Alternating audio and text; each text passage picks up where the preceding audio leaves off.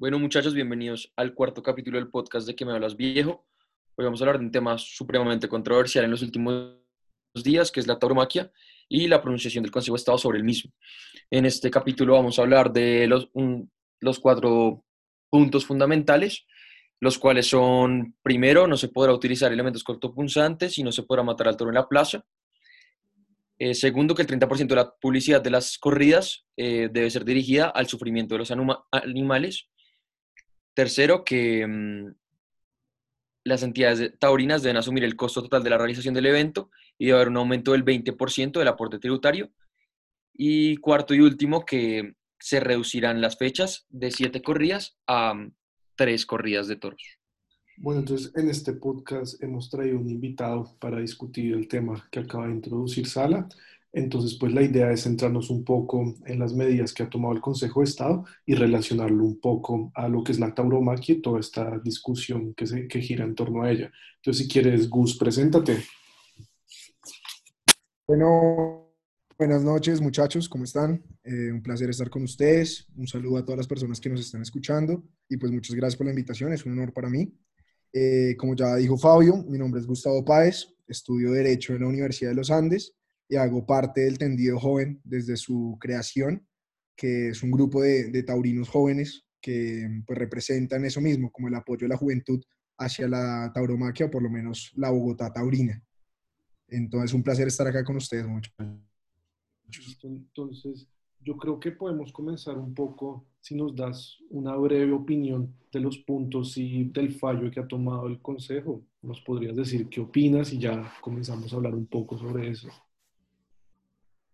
Bueno, muchachos, pues primero, lo, primero que me gustaría comentar acerca del acuerdo es que es algo tajante y es que es una situación muy grave ya que se está aprobando un acuerdo inconstitucional porque va en contra de vías y preceptos constitucionales eh, ratificados en diferentes sentencias.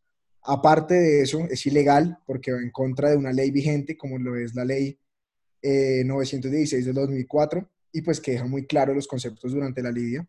Y pues también en otro problema, en otro concepto, es algo impertinente, ¿no? Estamos en momentos de pandemia y pues estamos atacando algo tan importante como es un generador de empleo, como lo es la tauromaquia, eh, porque pues eso es cierto, esto es una cortina de humo y es importante aclarar eso, y es que esto es un proyecto que no intenta velar por la vida del toro y su protección, sino intenta atacar una ideología y a un grupo minoritario de personas como lo es los taurinos y pues en general el mundo de la tauromaquia.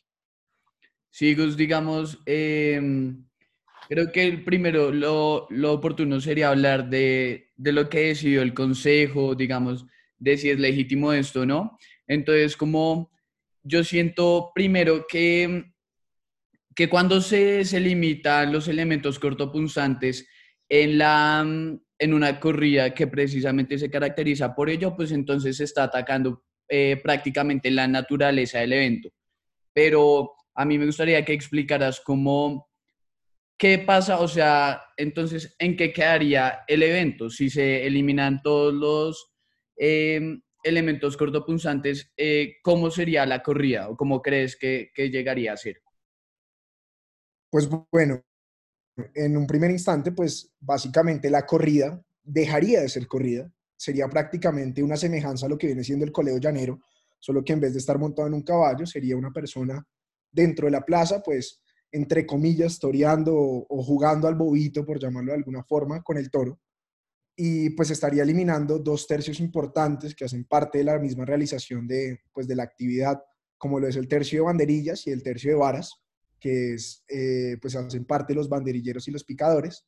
Pero ahí, pues, ya, ya, no se le hace daño al toro, ¿verdad? O sea, ya no habría un maltrato ni habría como un corte hacia el toro. Exacto, correctamente. O sea, pues entre comillas, el, el toro el, toro quedaría impune, por llamarlo de alguna manera eh, relativa, pero pues simplemente se, o sea, lo que les digo, simplemente estarían jugando con un toro eh, dentro de la plaza y pues al finalmente se, se, mataría a puerta cerrada, porque pues al fin y al cabo esto es interrumpir el ciclo de la vida natural del toro de Lidia porque pues no, esto no tiene otra finalidad, el trono no tiene otra finalidad, entonces pues ya que no muere en plaza, pues va a morir a puerta cerrada, porque pues... O, sea, para ti, o sea, para, para, resumir lo que creo que me estás diciendo, el hecho de que no se le pueda hacer daño al todo, de que no se le puedan hacer los cortes que normalmente se hacen, hace que la corrida de toros ya pierda como todo su significado y que ya sea algo que ya es irreverente, que ya no tendría entonces importancia y se acabarían las corridas de toros o cuál es el futuro para las corridas de toros después de esta decisión en Bogotá? Pues bueno, yo creería que acá es pertinente hablar de dos cosas. Uno, pues es como si a un deporte, pongo el, caso del ejemplo del fútbol, se le, quitara algún, se le primero algún tiempo, se redujera de pronto la cantidad de, de jugadores, se le redujera quizás de pronto la dinámica de participar en donde haya algún, algún ganador dentro del juego y pues todos los juegos de fútbol quedarían en empate de pronto para, para lograr promover la igualdad, la equidad, qué sé yo. Es algo mismo, es lo mismo relacionado. Es como quitarle la esencia a un evento, es quitarle la realización, la misma organización, la estructura a un evento que lleva siglos desarrollándose. Y un segundo punto es importante y es que le está quitando el empleo a lo que vienen siendo los banderilleros y los picadores, que no son los mismos matadores de toros, no, no es el mismo torero, es otras personas que reciben un empleo gracias a que existe el tercio de banderillas y el tercio de varas.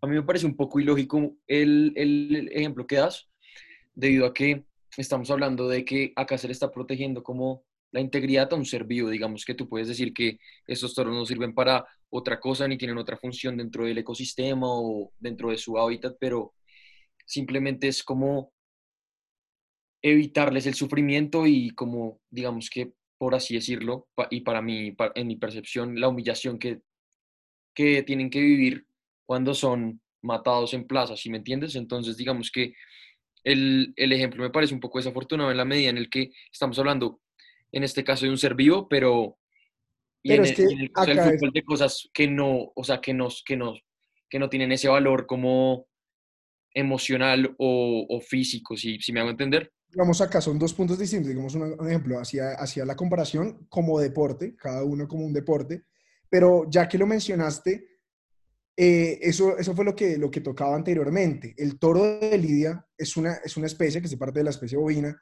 pero al fin y al cabo es una especie genética, una raza, no es una especie, es una raza genética diseñada única y exclusivamente para desarrollarse la lidia. Esto no es un toro cualquiera de ganadería, sino es un toro de lidia específico y realizado que su única labor y su ciclo de vida es criarse dentro de una finca y una ganadería para llegar a la lidia y salvarse, ser indultado o morir dentro de la plaza. Ese es el ciclo de la vida, no tiene alguna otra funcionalidad distinta a eso. Es lo mismo que la vaca, es lo mismo que la vaca, no vamos a esperar que una vaca se muera de viejo, una gallina se muera de viejo para, para poder después, posterior a eso, comernos, ¿verdad? Es lo mismo es interrumpir el ciclo de la vida del toro. El toro de, el toro de Lidia no se muere de viejo porque no tiene ninguna otra utilidad. Eh, sí, Gus, digamos, eh, precisamente con, con, respecto al punto que decías de que el toro de Lidia es una raza, bueno, digamos, hay varios estudios que muestran, yo acá tengo uno que dice así, el ganado de Lidia eh, constituye una heterogénea población bovina a la que es bastante dudoso integrar dentro de raza ya que la única característica que se le puede asignar en común es su capacidad para mostrar un temperamento agresivo, eh, bueno, que los aficionados llaman bravura. Por ello, es dudoso integrar esta diversa población bovina dentro del concepto de raza. Digamos que hay varios estudios que, que muestran que el toro de Lidia no es más, es más que todo una característica de este tipo de toro, pero no es el toro de Lidia no es una raza em, o una categoría diferente a los demás toros. Incluso hay que tener en cuenta que el toro salvaje existía antes que las corridas de toros. Eh, por, eso, por ello mismo es que se dieron que los ganaderos em, en anteriores siglos em, trataban de dejar a un lado estos toros porque eran muy agresivos eh, y por ello fue que se creó este tipo de corridas como para mantenerlos a un margen pero ello no significa que si se acaban las corridas, se va a acabar esta raza. pues em, bueno, el concepto, yo creo que el concepto de raza, bueno, entonces, según un estudio, ok, perfecto, cojamos ese ejemplo, según un estudio puede decir que de pronto, ok, no, no, no, hace parte de la categorización de una raza. Eso, eso es un, estudio que puede decirlo, pero dentro del, dentro del espíritu taurino, dentro de los toros que se utilizan, está más que claro y está más verificado, y de hecho ese fue uno de los argumentos más claros que tuvieron en el Consejo de Bogotá, eh, que lo decía la, la, la, la concejal Padilla, animalista, que misma establecía que esto, al ser una raza específica modificada genéticamente por el ser humano, hablaba de lo mismo. Al fin y al cabo es un toro que no puede realizar o que tiene características diferentes a la de un toro normal, un toro ganadero, un toro salvaje normal, que al fin y al cabo no compaginan dentro de la misma labor. Es ilógico llegar a decir que por no ser catalogado como una sola raza, este puede procrear o puede eh, compaginarse de la misma manera como cualquier otro toro. Al fin y al cabo, el toro de Lidia es un espíritu dentro, de la misma tauromaquia. Entonces pueden decirlo miles de estudios, puede decir que de pronto no es una raza, pero es concebida y es utilizada únicamente para esto. Así de simple. ¿Sabes qué ocurre ahí? Y es que tú me hablas de lógica y que lo lógico es que no se categorice al toro de Lidia como un, como un animal, como una raza, pues así no sea raza, como dijo Nico, que tiene una función en específico, pero pues si nos damos cuenta es una función que simplemente se le ha atribuido el ser humano al toro de Lidia y la cual se ha venido practicando pues por siglos, por eso se instaura esa tradición tanto en, eh, tanto en España como en Colombia, por ejemplo, pero pues si nos ponemos a ver finalmente ¿quién está diciendo que la funcionalidad únicamente va a ser la de corrida de toros? O sea, claramente hay un beneficio económico, las personas se pueden beneficiar de la crianza de toros de Lidia, pero el mismo hecho de que se le esté criando un toro para que luego sea humillado, sea puesto un mártir dentro de una plaza de toros, sea acuchillado y en el mejor de los casos pueda ser perdonado por la plaza misma. Me parece que eso es lo ilógico, ¿no? Tener que criar una raza, darle tan buenos cuidados, que sí se los son dados eh, durante su crianza, para luego volverlo prácticamente un mártir dentro de una plaza donde es humillado, donde es atropellado la dignidad misma del animal y donde se le está haciendo un atropello durísimo a lo que es la vida, no solo la vida humana, la vida ahí, sí difiero, ahí sí difiero completamente en el sentido de que, pues ahí se tocan dos puntos importantes. Primero es que estamos rodeando en un punto de que si es considerado raza o no, al fin y al cabo en Colombia, hablemos de Colombia, en Colombia se cría y hay ganaderías específicas del toro de Lidia, que no es, la, no es la misma, el mismo toro que se cría en cualquier otra ganadería de campo, que no realiza las mismas actividades de ganadería de campo, que no es recibido en otro tipo de ganaderías porque cría eh, toros con la misma, eh, con el mismo biotipo genético, por lo cual los ganaderos no desean eso, porque pues el, toro de Lidia engendra pues eh, toros bravos, la bravura.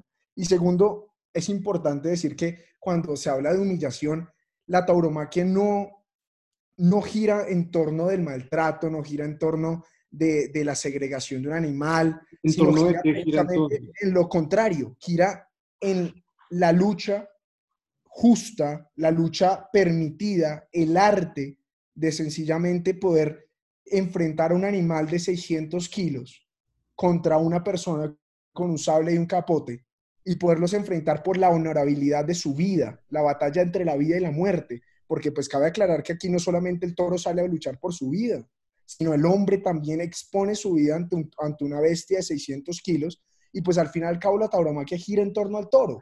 Yo creo que ningún taurino puede decir que detesta un animal porque todos amamos al toro, pero es que precisamente es eso.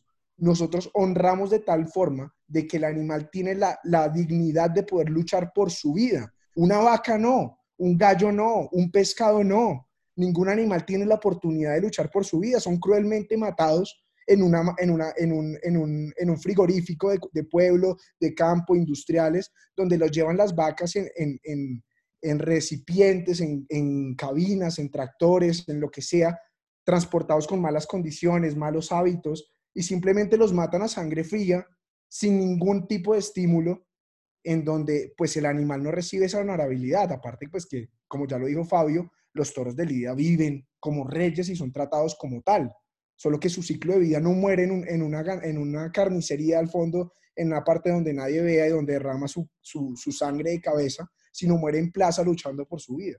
Sí, es que, ¿sabes, lo que me parece curioso, Gus, de lo que estás diciendo? Que toda esa práctica de cómo se enaltece la vida del toro y todo eso me parece, o sea, se me hace muy, muy parecido, digamos, a lo que se hacía en el Coliseo romano no, hace unos siglos, cuando se lanzaban los leones a luchar contra los gladiadores y se hacía lo mismo.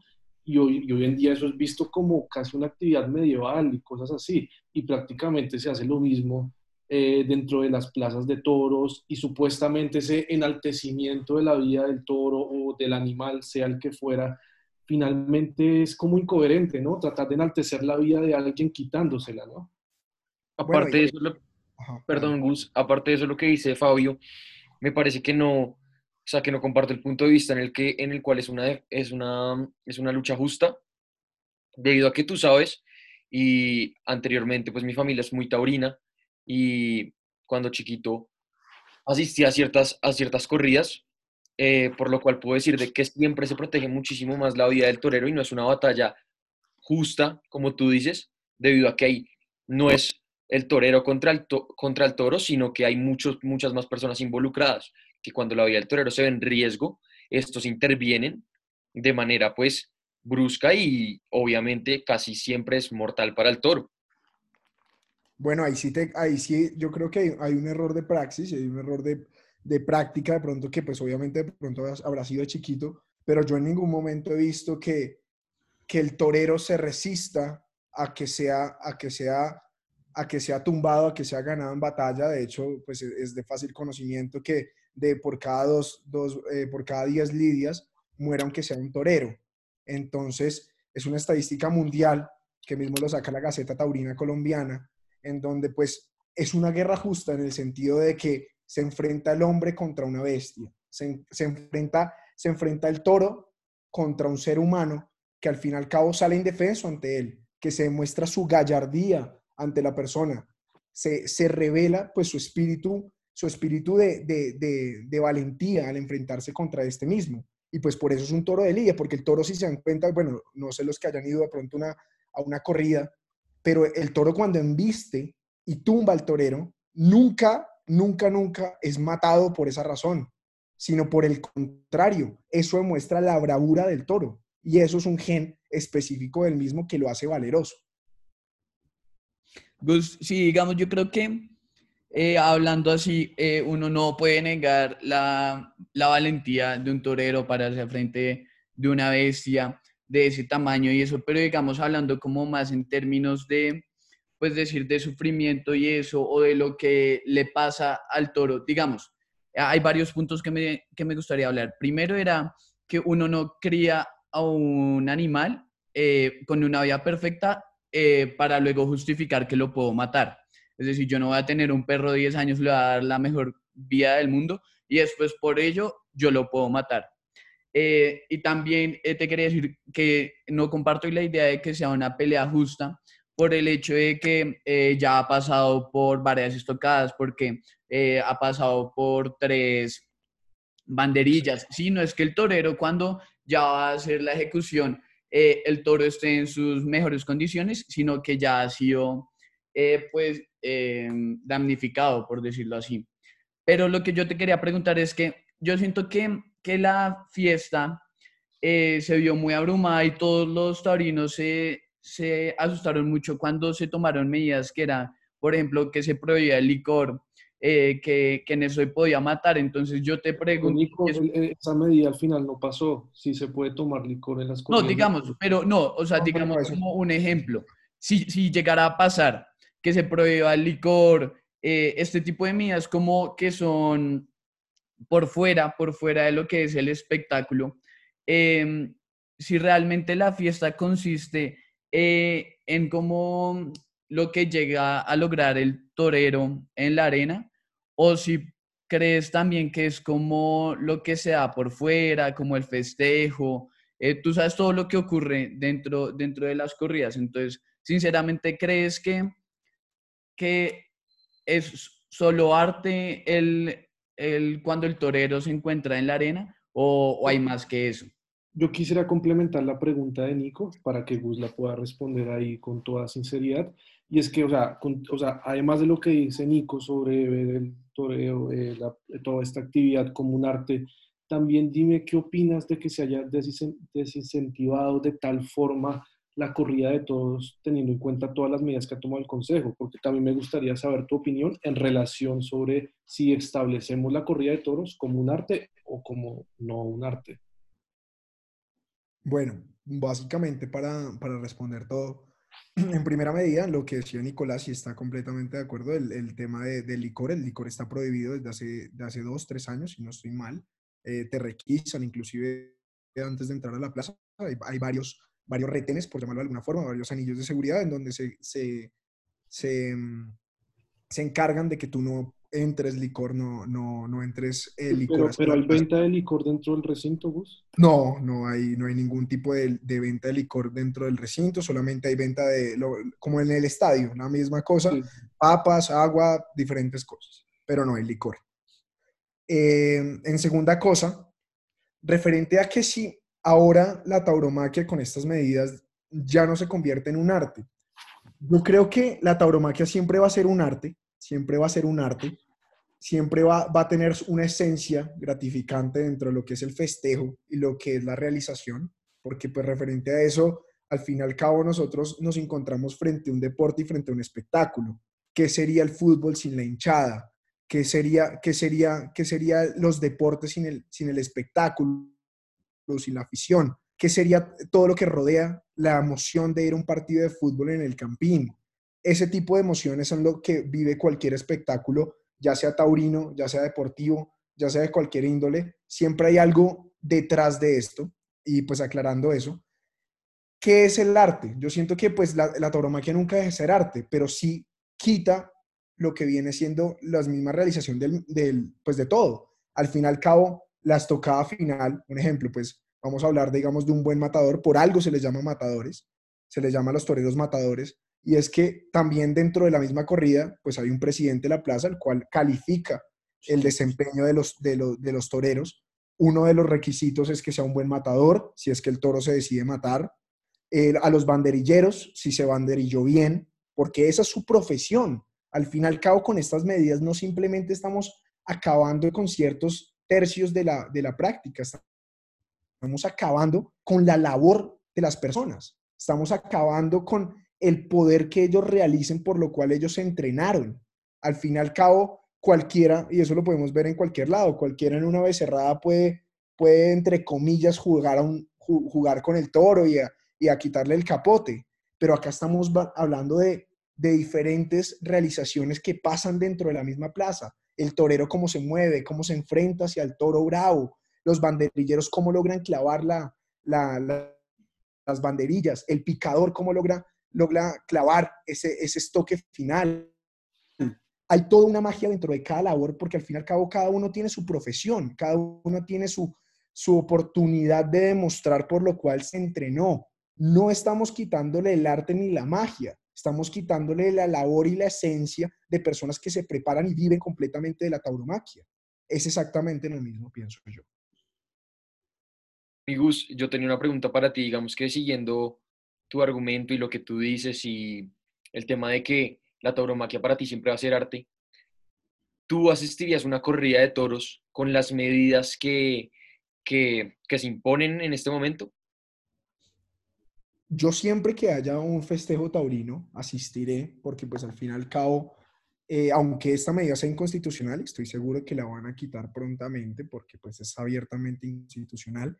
Eh, claro que asistiría, solo que esto ya no podría ser considerado un festejo taurino en toda su, esplendor, esto podría ser considerado una becerrada en donde está un torero famoso, pero pues al fin y al cabo, yo creo que no es tanto la asistencia taurina, porque pues lo, los asistentes taurinos son muy fieles a la plaza, sino yo creo que las medidas que más desincentivan pues es al fin y al cabo la realización de los empresarios, ¿no? O sea, cabe aclarar que esta medida no es nueva y el Consejo salió a relucir que ellos estaban imponiendo que la plaza eh, asumieran todos los costos los empresarios y pues es que ya fue así. El anterior festejo que tuvo más de seis corridas, en donde le dejó al Estado más de 1.400 millones de pesos, algo equivalente a que una corrida de toros le generó más, al Estado le generó más que 30 partidos en el Campín, y el Estado no puso un peso.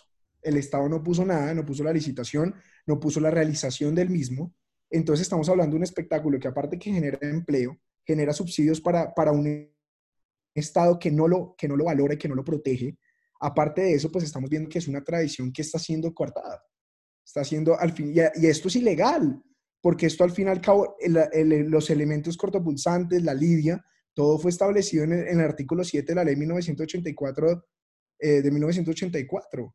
O sea, estamos hablando de que, de, que, de que estamos viéndonos frente a una inconstitucionalidad tal que estamos violentando lo que ya se ha ratificado como lo fue en la sentencia eh, 666 de 2010, en donde se ratificó que las únicas excepciones en donde se pueden utilizar em, elementos cortopulsantes contra un animal es en la tauromaquia, en los espectáculos eh, animalistas, por llamarlo de alguna forma, eh, validados por la ley.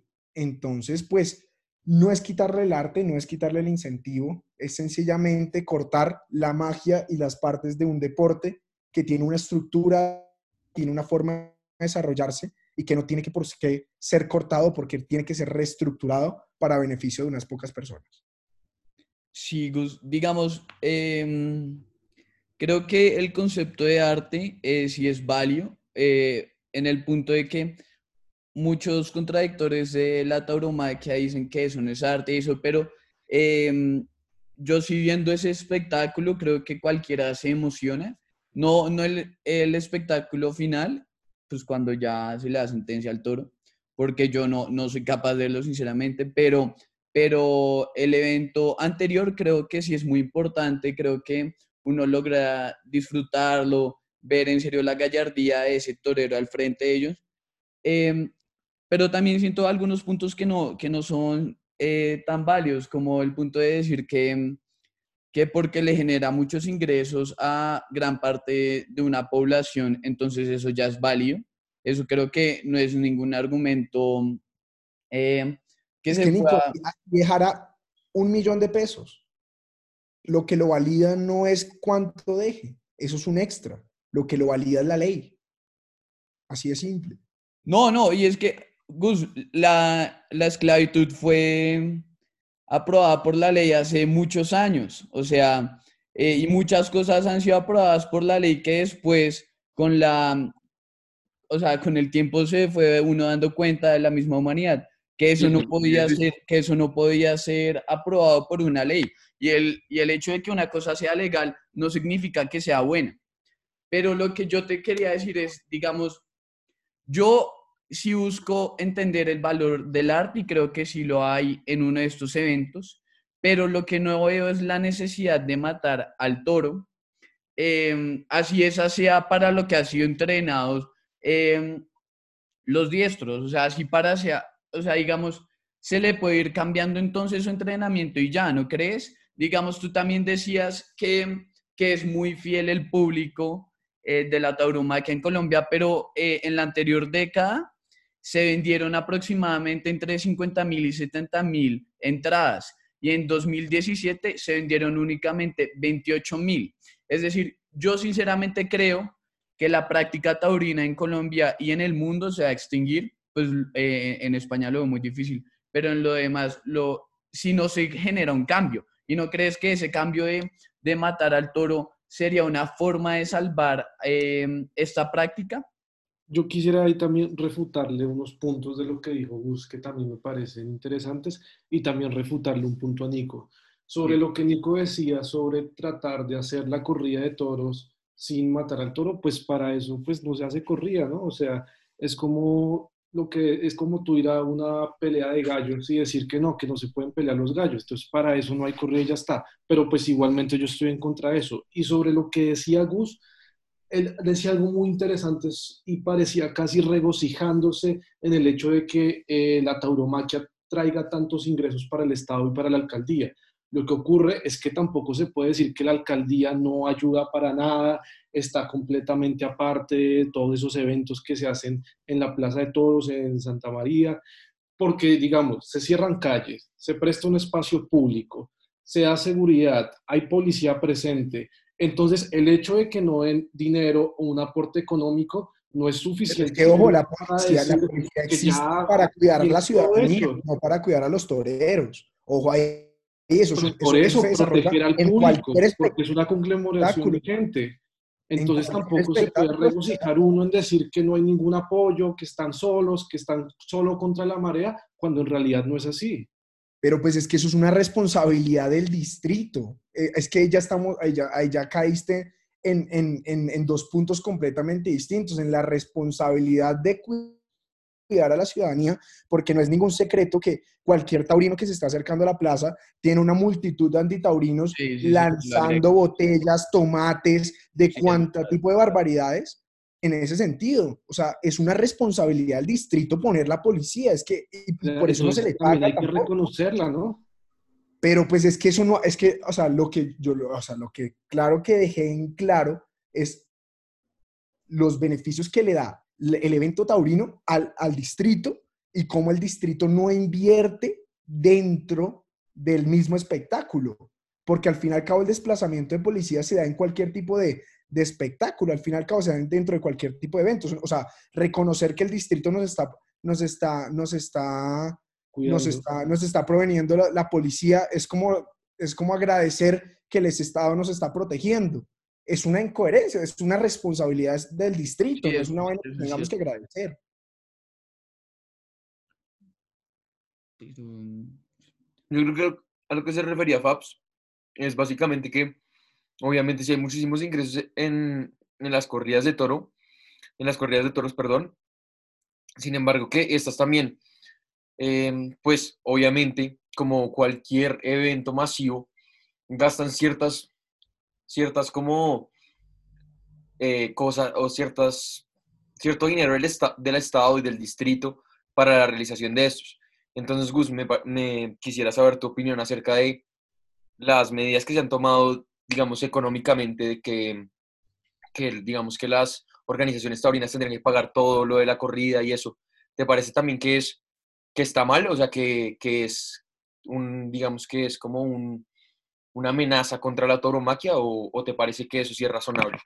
Pues, Sala, referente a eso, yo creo que yo lo decía en una anterior intervención, y es que al fin y al cabo, eh, esto no es nuevo, esto no es nuevo. De hecho, es lo que les contaba en la anterior edición, el Estado no participó dentro de ninguna inversión hacia el mismo la realización del evento, lo cual toda la organización taurina tuvo que hacerse cargo de la realización del mismo espectáculo. Entonces, esto no es algo nuevo y aún así el Estado pues fue retribuido con, sus partes de ingresos sin haber eh, dado nada a que se realizara este espectáculo. Así que esta medida pues ya de cierta manera esto ya se ha ido realizando no solo acá en Bogotá, sino en toda Colombia, que pues aunque cabe aclarar que digamos Bogotá es uno de los espectáculos tal vez más antiguos y de pronto más tradicionales de Latinoamérica, esto es una práctica que involucra a todos, involucra tanto a la nación como involucra a la ciudad y pues de cierta manera no es desincentivar, o sea, al fin y al cabo esto ya se viene realizando hace algunos años y de pronto el, núcleo taurino ya está preparado para eso, que tenga que haber un aumento en las boletas, que tenga que haber un aumento en los rubros que hay que pagar para los empresarios, diferentes cosas. Entonces, pues siento que eso no ha sido un impedimento, que me parece un poco injusto, claro, me parece un poco injusto, es como pedirle que, que el, Estado, el Estado pues está brindando un, un espacio que, que, en el cual no se, no se no aportó económicamente a la realización del mismo y que se retribuya de eso, pues me parece un poco ilógico, me parece un poco deshonesto, pero, pero pues aún así eso no sale a la luz, ¿no? Al fin y al cabo el Estado no sale dando y reportando diciendo, hey, muchas gracias al sector taurino por retribuirnos esto, sino que simplemente siguen atacando este sector y, pues no sé, muchachos, yo siento eso, que, que al fin y al cabo la gente no está teniendo en cuenta la magnitud que es acabar o de pronto incentivar el mundo de los toros. Al fin y al cabo, hay más de 10.000 trabajos directos e indirectos frente a la tauromaquia. Aquí no simplemente estamos hablando de los toreros, de los banderilleros, sino estamos hablando de los vendedores que están afuera de la plaza vendiendo los cojines, vendiendo el cigarrillo, vendiendo la manzanilla que se toman después, los, todos los restaurantes taurinos y españoles que se abren únicamente cuando se, se, hay una plaza, si hay un, un, un evento taurino. Aparte, no solamente estamos hablando de acá, lo que sucede acá, sino nos vamos hacia el campo, los ganaderos, los que cuidan, los veterinarios, el mismo ecosistema que cohabita con el mismo toro. Todo es un núcleo que al fin y al cabo se beneficia de la tauromaquia y que es innegable decir que estamos en un momento de la historia, en un momento que todos, que, que la gente está sufriendo, estamos entrando en una crisis económica. ¿Me escuchan? ¿Me escuchan, muchachos? Entonces, pues al fin y al cabo estamos en un momento en donde todos estamos sufriendo, todos estamos pasando por una crisis bastante amplia y, llegar a cortar 10.000 empleos, llegar a cortar cierta cantidad de empleos de personas que dependen netamente de la tauromaquia, es cortar un Estado que oprime, un Estado que no deja legitimar. Digamos, yo me refiero a la, a la pregunta que decía Nico, y es, al fin y al cabo, ¿cuántas personas viven de esto? ¿Cuántas personas su vida gira en torno a esta práctica? Y pues decía Nico que, que al fin y al cabo de pronto este es el, comienzo a, que se acaben las corridas, yo siempre he tenido una frase. Si las corridas se van a acabar, permítanla hasta que se acabe por la misma falta de personas que, que asistan a ella. Al fin y al cabo, si ustedes, es, lo mismo, las al momento de comparar la esclavitud como legal a, la tauromaquia como legal, estamos comparando dos puntos diferentes. ¿Qué vida estamos defendiendo? Estamos en un estado que de cierta manera aboga por la vida de, de un animal, pero de cierta forma está apoyando al aborto de, de, niños. Estamos abogando por qué tipo de vida. Al fin y al cabo, no es una, no es una, no es una, perdóname, ya cierro, no es una, no es una fantasía jurídica llegar a decir que el animal legalmente, aunque es un ser sintiente y es reconocido como un bien inmueble, ojo ahí, es un bien, porque es un bien de propiedad, es un bien inmueble de especial protección por el Estado, no es no es un sujeto de derecho, por lo cual no se le atribuyen las nuevas facultades que se le atribuye a un ser humano, entonces ahí empiezan a jugar diferentes papeles.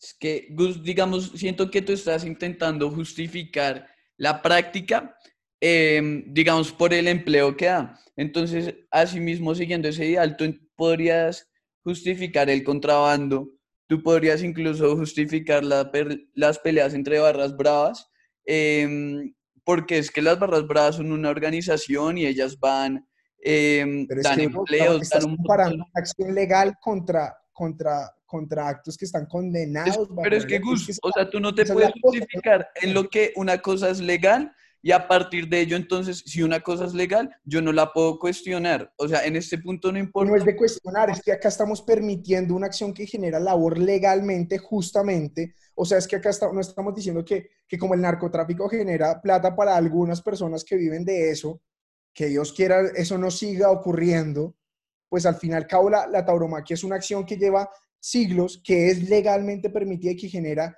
que genera empleo, legalmente.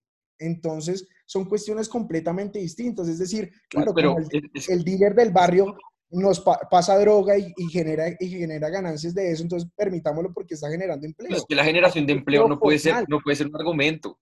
La generación de empleo no puede ser un argumento. Digamos que vamos a decir que los campos de concentración también generaban un, cierto empleo. legales. A los alemanes, o que la esclavitud bajaba los costos en cuanto a los a, los trabajadores. o sea, digamos estamos hablando de la actualidad, o sea, es que... Por, eso, por eso, bro, pero es que, esas, acciones, esas acciones, bro, pero es que esas acciones eran permitidas anteriormente y, se y eran bien vistas. De pronto en 30 años veamos el... La tauromaquia de la misma forma que como, un maltrato animal. Estamos hablando de la tauromaquia de 30 años que no va a ocurrir porque esto va a seguir siendo legal en Colombia y lo estoy completamente seguro y es el hecho de que, muchachos, no podemos comparar una actividad, primero legal, segundo generadora de empleo, tercera, que me parece aún más importante, estamos en un Estado social de derecho que apoya las manifestaciones culturales, ratificada en la sentencia de 166, la que es una manifestación cultural y tradicional de Colombia. Aparte, esto no simplemente es un gusto, es una ideología de ser.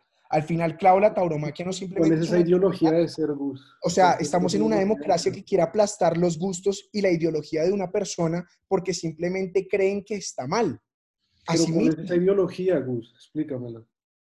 Pues básicamente, o sea, la ideología que me refiero es el amor por el toro, el amor por el arte taurino, el amor por la realización del mismo. O sea, es que aquí, aquí estamos diciendo que aquí no solamente es el debate entre entre si el toro está sufriendo o no. Acá estamos hablando de que acá estamos oprimiendo una minoría que tiene un gusto hacia algo, que es respetado por la ley y que simplemente las otras personas lo están vulnerando. Asimismo, está, asimismo llegó a pasar en, un, en un cierto punto con las religiones, hasta que el Estado se convirtió en un Estado laico. Entonces, es los mismos sentidos. Acá se tiene que respetar los gustos de las personas mientras sean legales y permitidas por el mismo. Estamos en una democracia. O sea, la sociedad que avanza no es la que permite aplastar los ideales de otros, sino es la que compagina y se une dentro de los mismos pensamientos y logra salir adelante. Es que, Gus, creo que no te puedes escudar en muchas cosas. Por ejemplo, empiezas a decir que, que es una minoría que está siendo oprimida, pero es que no es que se, se oprima, sino que son un choque de ideologías en donde hay una mayoría que entiende esto como sufrimiento, porque es claro que hay un sufrimiento del toro y que hay, hay alguien, un agente externo que no puede abogar por sus derechos, como lo es el toro, al cual se está buscando defender. Digamos... ¿Cuáles derechos, Nico?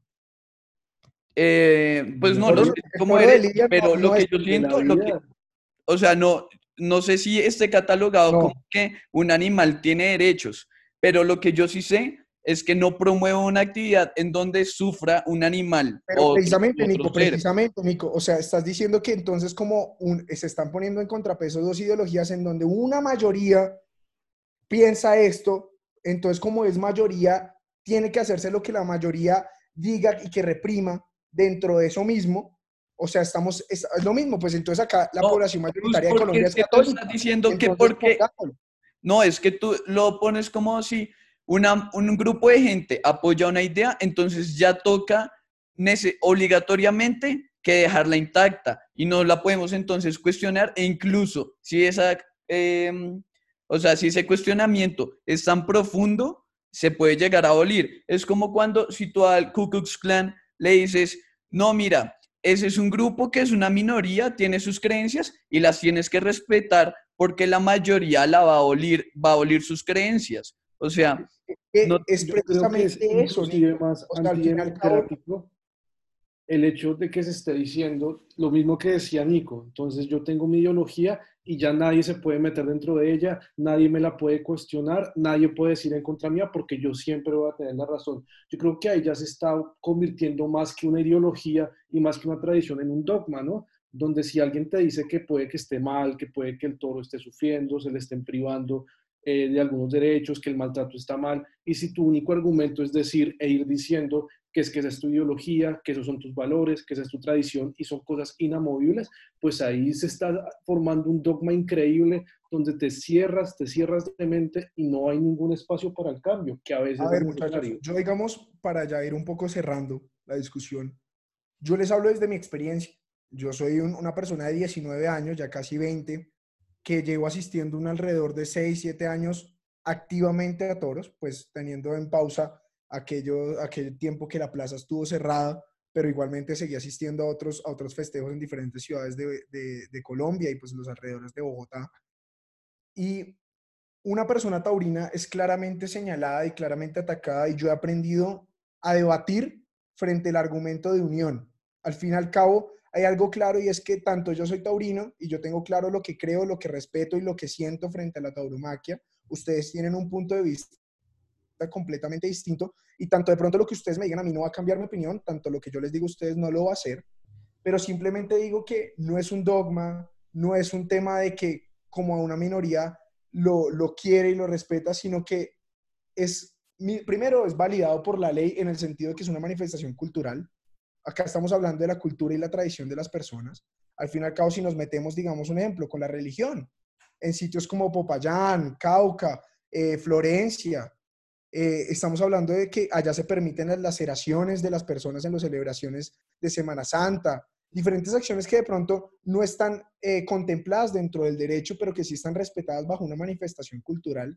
Yo siento que muchachos, aquí ya no es un tema de que si el toro está sufriendo, de que si me parece bien que, que, se tenga que abolir eh, ciertos tercios de la, de la corrida. Aquí estamos hablando, yo creo que de respeto hacia los gustos de, de una minoría que, que ha sido validada por la misma ley y por el mismo Estado, que aunque no genere un mismo acuerdo, aunque las personas no estén de acuerdo con eso, yo siento que las sociedades que avanzan son las que logran convivir con las diferencias y no los que utilizan la democracia o su poder para atacar y menoscabar con la ideología de su población. Al fin y al cabo, por algo es concibida como una manifestación cultural y de tradición, porque pues de pronto en este momento Bogotá no sea taurina. Tal vez en este momento Colombia en su complejitud no sea taurina, pero estamos hablando de que esto es una tradición que representa, puedo decirlo abiertamente, a millones de colombianos.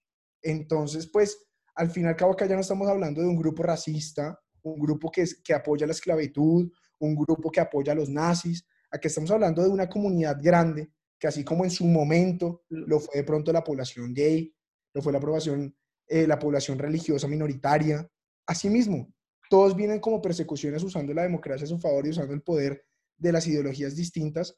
Entonces, yo, yo aquí hago la invitación. obviamente cada quien tiene la, tiene la facultad de decir y opinar lo que quiera. Estamos en un estado libre que nos faculta cuestionar todo.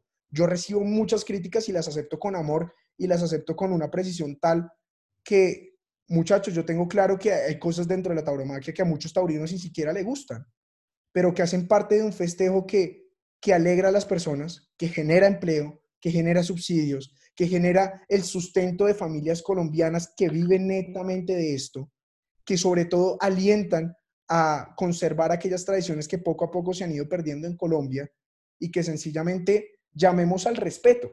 Estamos hablando de, de que pues uno puede estar en contra de alguna ideología y es respetable, pero ya, ya todo se convierte en error cuando empezamos a hacer un discurso de odio frente a otras cosas. Entonces es, es cuestionar un poco los puntos de vista, saber que, que, que esto es una práctica que no simplemente me abogo por el derecho, no simplemente me abogo por la legalidad, sino me abogo por el gusto, por la cultura, por la manifestación, por la labor de una persona, por su profesión.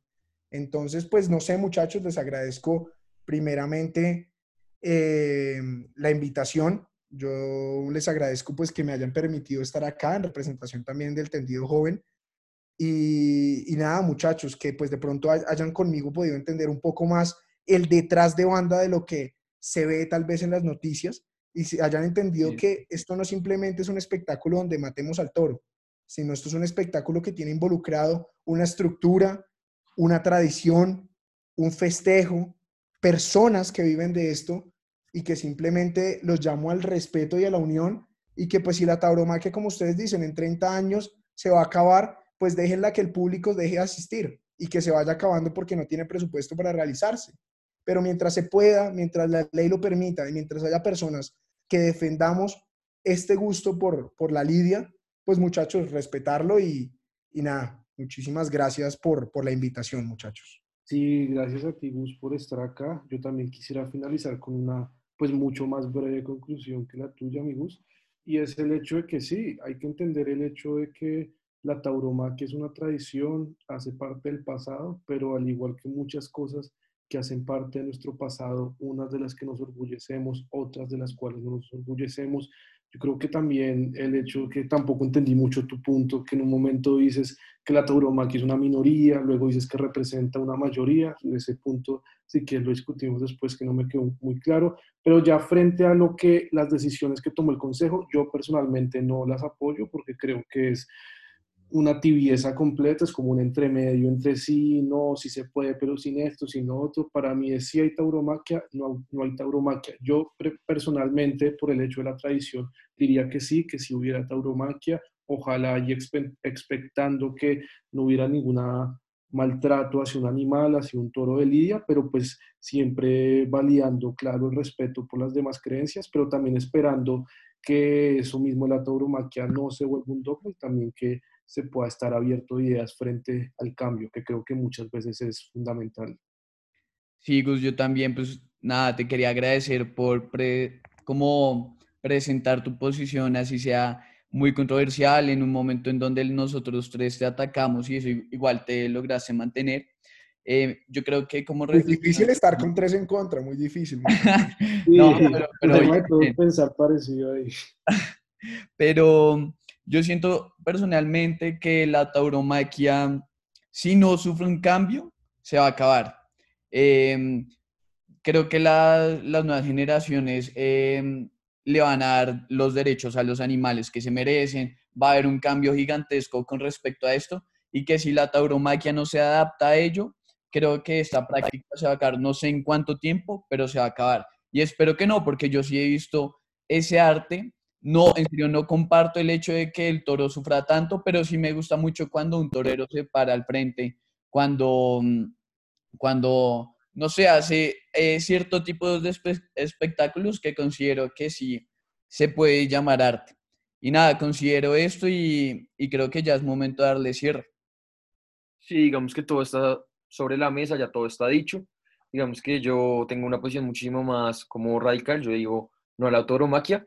Sin embargo, lo importante de este ejercicio es podernos escuchar, poder hablar y siempre recordar que la inteligencia se mide en la capacidad de dejar el ego a un lado a la hora de debatir. Muchas gracias Gus, muchas gracias Nico, muchas gracias Fabio por estar acá y aquí cerramos el cuarto capítulo de este podcast que se llama De que me hablas viejo. Hasta la próxima. Gracias, hasta luego.